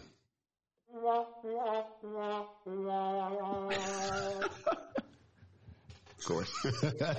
it'll never, it'll never get old. It, it Um, will not. So, so, and, and yeah, and I don't ask for, uh, the sound, the, the sound, uh, clip there necessarily, uh, for Rashod Bateman. It's that sad trombone is playing for someone in the Ravens offense, uh, for one of the following three people, Rashod Bateman, Marquise Hollywood Brown, Mark Andrews. I don't know which one it's going to be. Uh, but what I do know is the offense can't support all three. And so, uh, two of the guys will probably be values and one will be overpriced. Um, and so it's a little bit of pass catcher roulette, uh, in, Baltimore.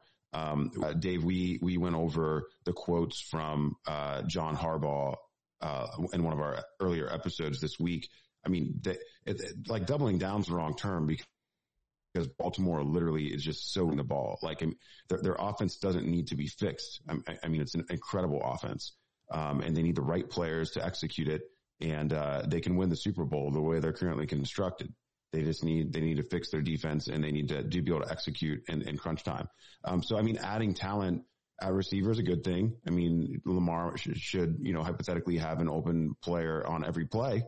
Uh, if he can get through the um, but the team's going to have passing attempts. Uh, they're going to be in, in a lot of uh, neutral game scripts. They don't pass a lot, and in, uh, you know when the when the score of the game is within one score. Uh, we reviewed that on a pod earlier this week. So I mean, those things haven't changed. I mean, what's changed is that the name, you know, on the back of the jersey, you know, out there on the perimeter uh, at wide receiver. So um, I, I, I, kind of sort of agree with Nathan, that, you know, this is a, good value opportunity. Um, it's not a situation where I'd want to be gobbling up, um, multiple players from Baltimore. So for Shad Bateman's the best player available in your rookie draft.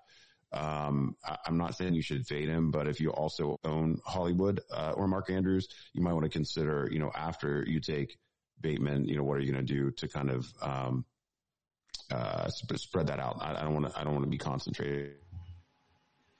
You guys. That that's that's an interesting concept, um, Curtis, to try and throw it back to. I, I guess we'll go to Travis here. Um, my question would be: If you are like, okay, I really want Bateman now, what are you doing with your Hollywood Brown shares? I mean, Uh, well, so I'll go first. I, I'm going to go first real quick because I don't keep it short, Travis. I mean, so I, I think Hollywood is a, a better or the type of splash plays that that Baltimore needs in, in the offense, and we saw it happen in the playoffs at the end of last year. I think Bateman will profile as the chain mover, um, in addition to Andrews being that chain mover. Probably a better bet to have touchdowns than than Hollywood um, Hollywood becomes more of like a DeSean Jackson like figure in the offense. And I, I mean, honestly, I'd just rather, I don't think anyone's projectable week to week to week because of the limited volume. So I'd rather just have the guy that can win me a week once in a while. Um, that's, that's kind of my take. Yeah, I was going to say from a, from a right there with you, just from a much better best ball type play and uh, player to have on your team. If you if there's a best ball aspect to your league, then he is like a week week to week starter. Uh, but then again, you know, I think uh, Hollywood Brown is entering year three of his career, and if this is just a crater to his value, or if after a few weeks you can't you can't move him right now. Uh, there's, there's no one that's going to really go for that and give you anywhere near the value that you'd like. So you have to hold right now, um, and wait for a kind of a, an, an up moment in that, uh, big boom week that you might have to move off of him or, you know, wait for the, uh, crater to, you know, crater even worse and even, try to add a few understanding that given, uh, their investment in Bateman and given their, likely nature to uh, keep Andrews there as a target. I doubt they even exercise his fifth year option. And maybe if you're playing long term in dynasty, you, you, hold on and hope that he has a, a, a nicer landing spot with a second contract. Uh, and, you know, having a career arc like Emmanuel Sanders or something like that. Just a longer term thinking there. I, I do think that we're going to see elements of 2019 Baltimore uh, Ravens offense in 2021, and that's going to be your selling opportunity for the entire Ravens offense, whether it be Lamar Jackson, Hollywood Brown, or even to a small extent Bateman. Like hit the Ravens offense was pretty much bad in 2020. And, you know, you have Dobbins continuing to improve. I know Curtis is a huge Dobbins guy. And so I, I think that, you know, once we start to see some semblance of 2019, that's when you'll have the opportunity to sell any of your Ravens guys that you don't want to, you know, hold on to. Yeah, I mean Dobbins. Dobbins is kind of the same situation as Bateman. Huge Dobbins guy. Uh, pre-draft lands in a situation where there's only so many rushing touches to go around and Lamar Jackson takes a thousand yards and seven to 10 rushing touches a year. Um, and they don't throw, they don't throw, they don't throw the ball very much at all. So it's, I mean, it's just kind of the same manifestation that we see in the, in the running game. They're splitting the, the valuable running, rushing touches up three ways, uh, splitting a limited volume up three ways. And so it's just, it's like the Baltimore offense is definitely a situation where like, you know, the whole is, uh, is greater than the, the sum of the parts in the NFL. Um, and, and, the parts are really good too. Uh, but for fantasy, it's just like, you know, you just want Lamar Jackson and not really anybody else. And like, I don't think that, I don't think the Bateman landing here really changes anything about that.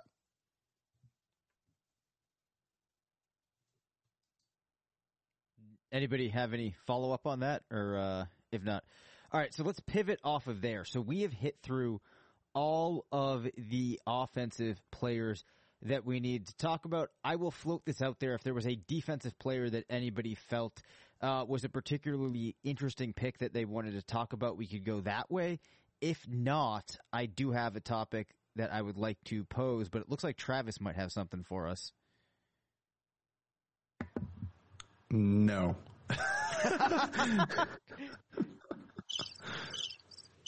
I've been waiting to hit the crickets too, so that was it. So, yeah, no, you caught me. You know, it's funny. I've been juggling some things. Like I was yeah. trying. I've actually finished my Kyle Pitts piece while we while we've been pod, oh, podcasting. Nice. Yep. And been tweeting out Rotoviz Dynasty stuff. And I was on other shows tonight. It's just been a weird night. So I, I completely missed your questions. oh, that's fine. This guy. Yeah, you know that's that, that's fine. I was gonna say this guy is this guy is rocking and rolling here though. Uh, but we got into a little bit of a conversation that I want to talk about before we close. For remind me if we actually did talk about this on air. But the question came up about uh, which players' value changed more positively tonight. Jalen Hurts, by the function that the Eagles went out, got a receiver, didn't draft a quarterback, or did Trey Lance's value appreciate more given the fact that San Francisco took him, and I believe there was another element to that conversation we were having, but I but I don't remember that. So Nathan or Curtis, pop in here and uh, just just just just run with this. So my my take on the situation was that Jalen Hurts' value rose more, but I would still prefer Trey Lance. So the fact that they traded up, didn't take Justin Fields, they took DeVonta Smith to support uh, Jalen Hurts. That's a positive, but there aren't many scenarios where I'm going to take a second round Jalen Hurts who hasn't proven to be an efficient passer over the long term quite yet over a guy who's taken number three by Kyle Shanahan, who is an offensive coordinator, who's or head coach slash offensive coordinator, has proven to be effective from a fantasy perspective. Plus, Deebo Samuel, Brandon Aiyuk, George, George Kittle is much better than you can get from DeVonta Smith and uh, and Jalen Reagor.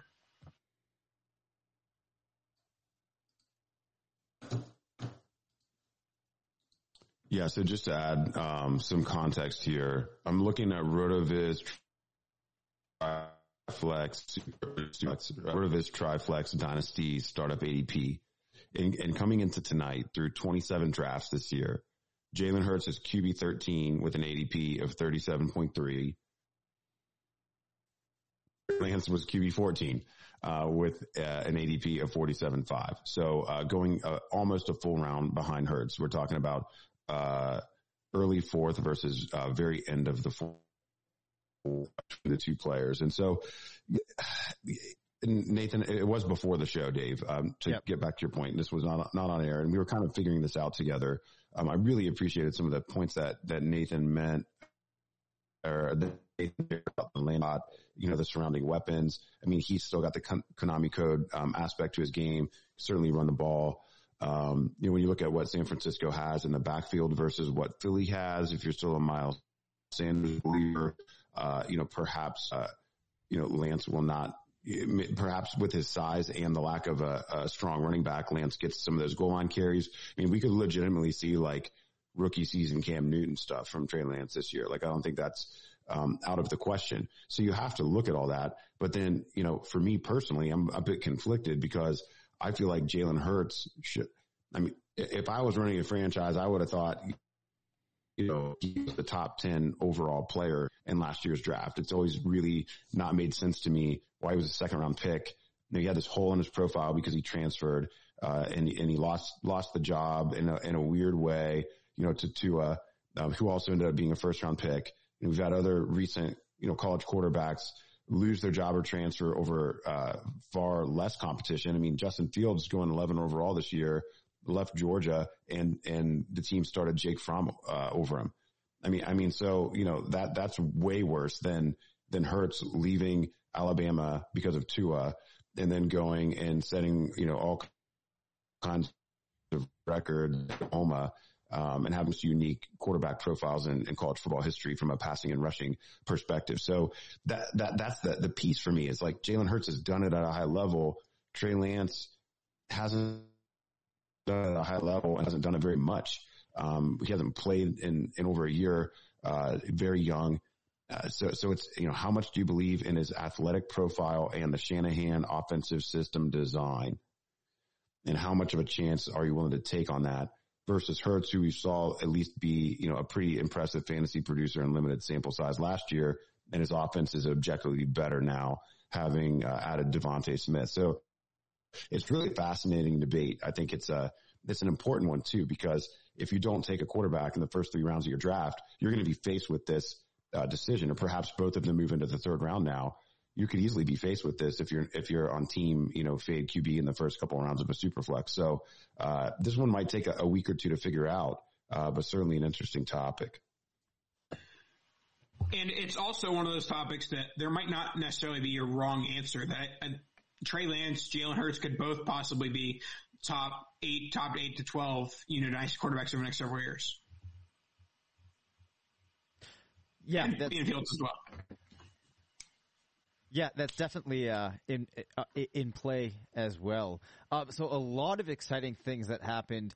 Maybe let's try to close this down quickly. I will throw out this question, um, and it's okay if we have overlap in the answer. I'll start with Travis on this one. Um, the most exciting pick that was made. Forgive me if when you were talking about somebody you already kind of said this, but what pick to you really uh, pumped you up? So I, I think the the pick that really pumped me up was actually the Travis Etienne pick, just because of uh, you know just because his name. No, I mean it's way more than that. It, it's and when you look at what James Robinson was able to do, I know it's new regime and everything. There's there are things that are going to look different than last year. Uh, but he came in and, and virtually dealing with a lot of the same pieces with an upgrade at quarterback, uh, and, and basically a way better situation. And James Robinson was an undrafted free agent talent and came in and was like, Hey guys, what's up? I'm a running back one. And, uh, and then Travis Etienne comes in with first round capital with an incredible receiving profile with, with multiple 1500 yard plus seasons on his resume and all the pedigree in the world. Uh, and you, you just, you got to get giddy with that. So I, I was just, that was the most exciting pick for me. Very nice. All right, Nathan, how about you?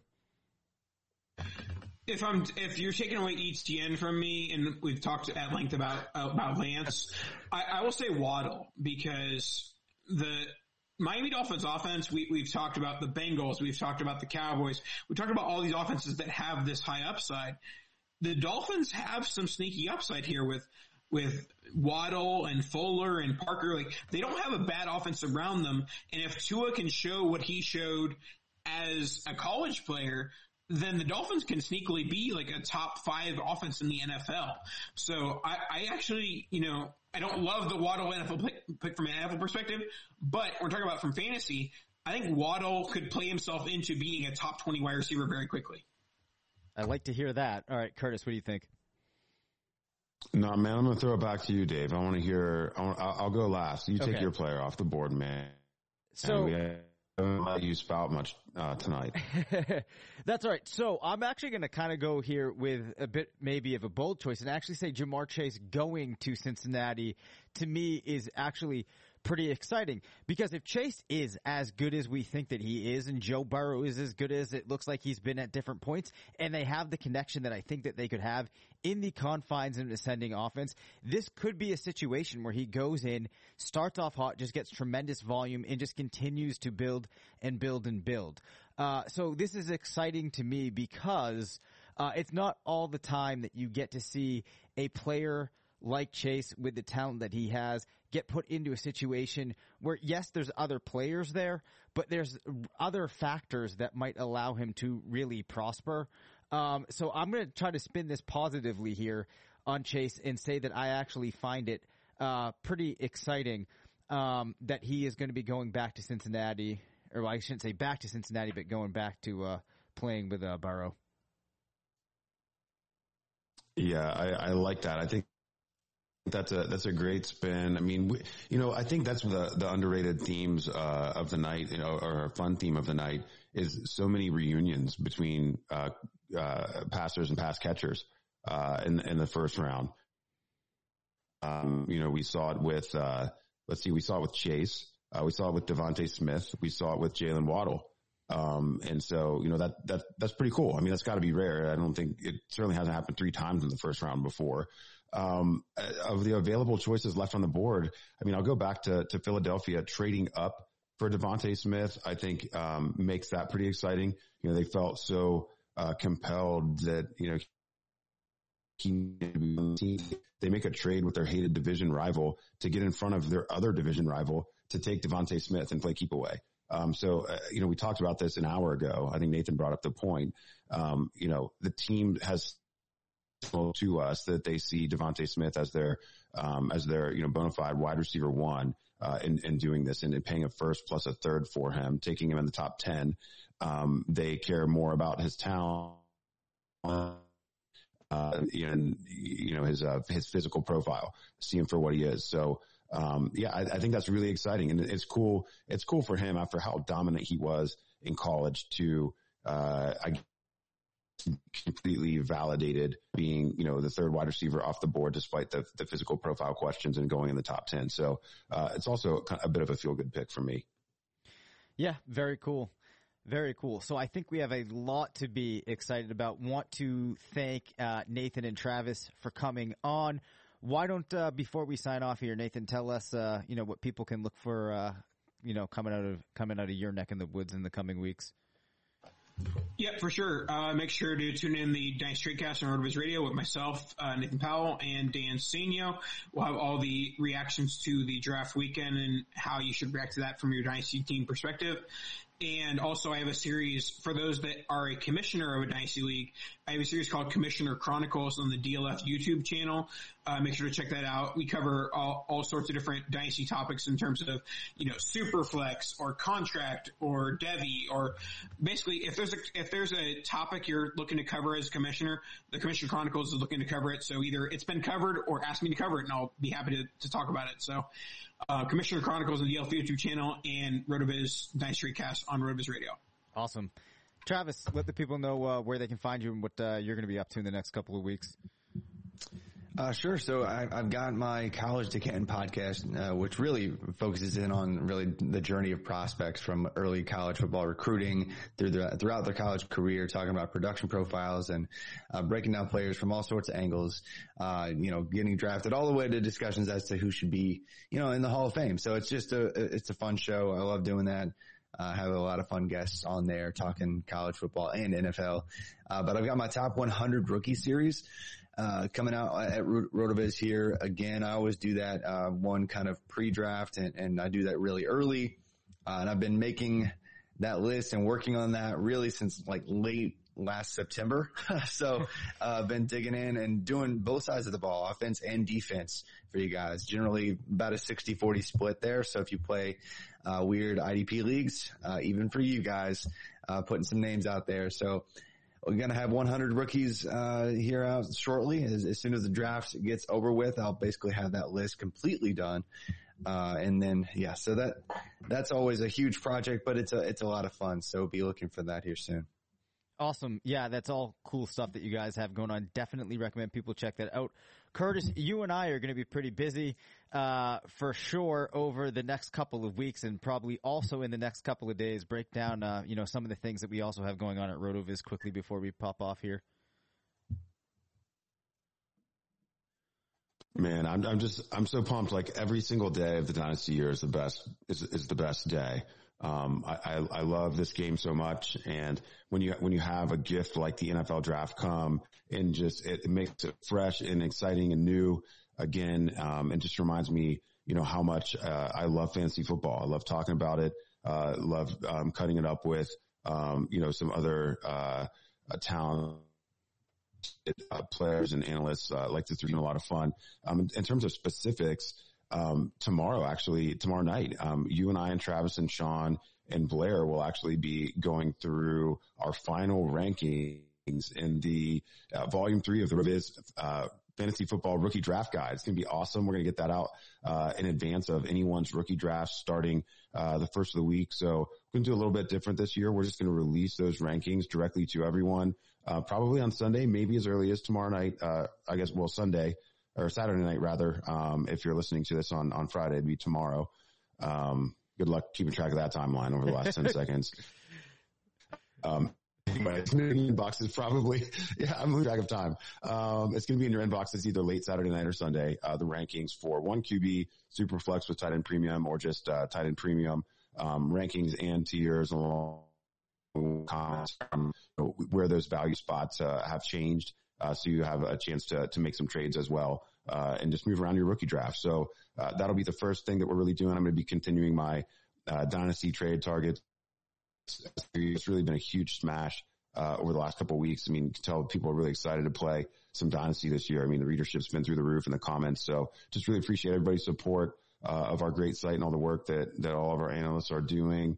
Um, and I, I got to leave it quick. Um, Blair, uh, Andrew, Shawn Siegele, and Matt Spencer put out some really cool pieces on the site today that really uh, paint some context around the running backs and the wide receivers in this class. And I know they're going to be tweaking that um, to adjust for the draft capital as well. So make sure you check out those three pieces. It's really going to make you feel uh, smarter and more equipped to attack your rookie draft. Yeah, awesome, awesome stuff coming out today. Well, thanks again to everybody for tuning in and uh, to Nathan and Travis for hanging out with Curtis and I tonight. Thanks for listening to the RotoViz Fantasy Football Show. Don't forget to rate, review, and subscribe. Follow us on Twitter at DaveCabanFF and at CPatrickNFL. Email us at rotovizffshow at gmail.com. Visit rotoviz.com forward slash podcast for more information on listener only discounts. And until next time, Thanks for stopping by.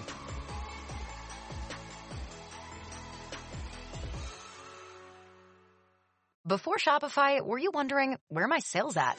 Now you're selling with Shopify, the global commerce platform supercharging your selling. You have no problem selling online, in person, on social media, and beyond. Gary, easy on the cha-ching. oh, sorry, but my Shopify sales are through the roof. Start selling with Shopify today and discover how millions of businesses around the world use Shopify to ignite their selling. Sign up for a $1 per month trial period at shopify.com slash listen. Shopify.com slash listen.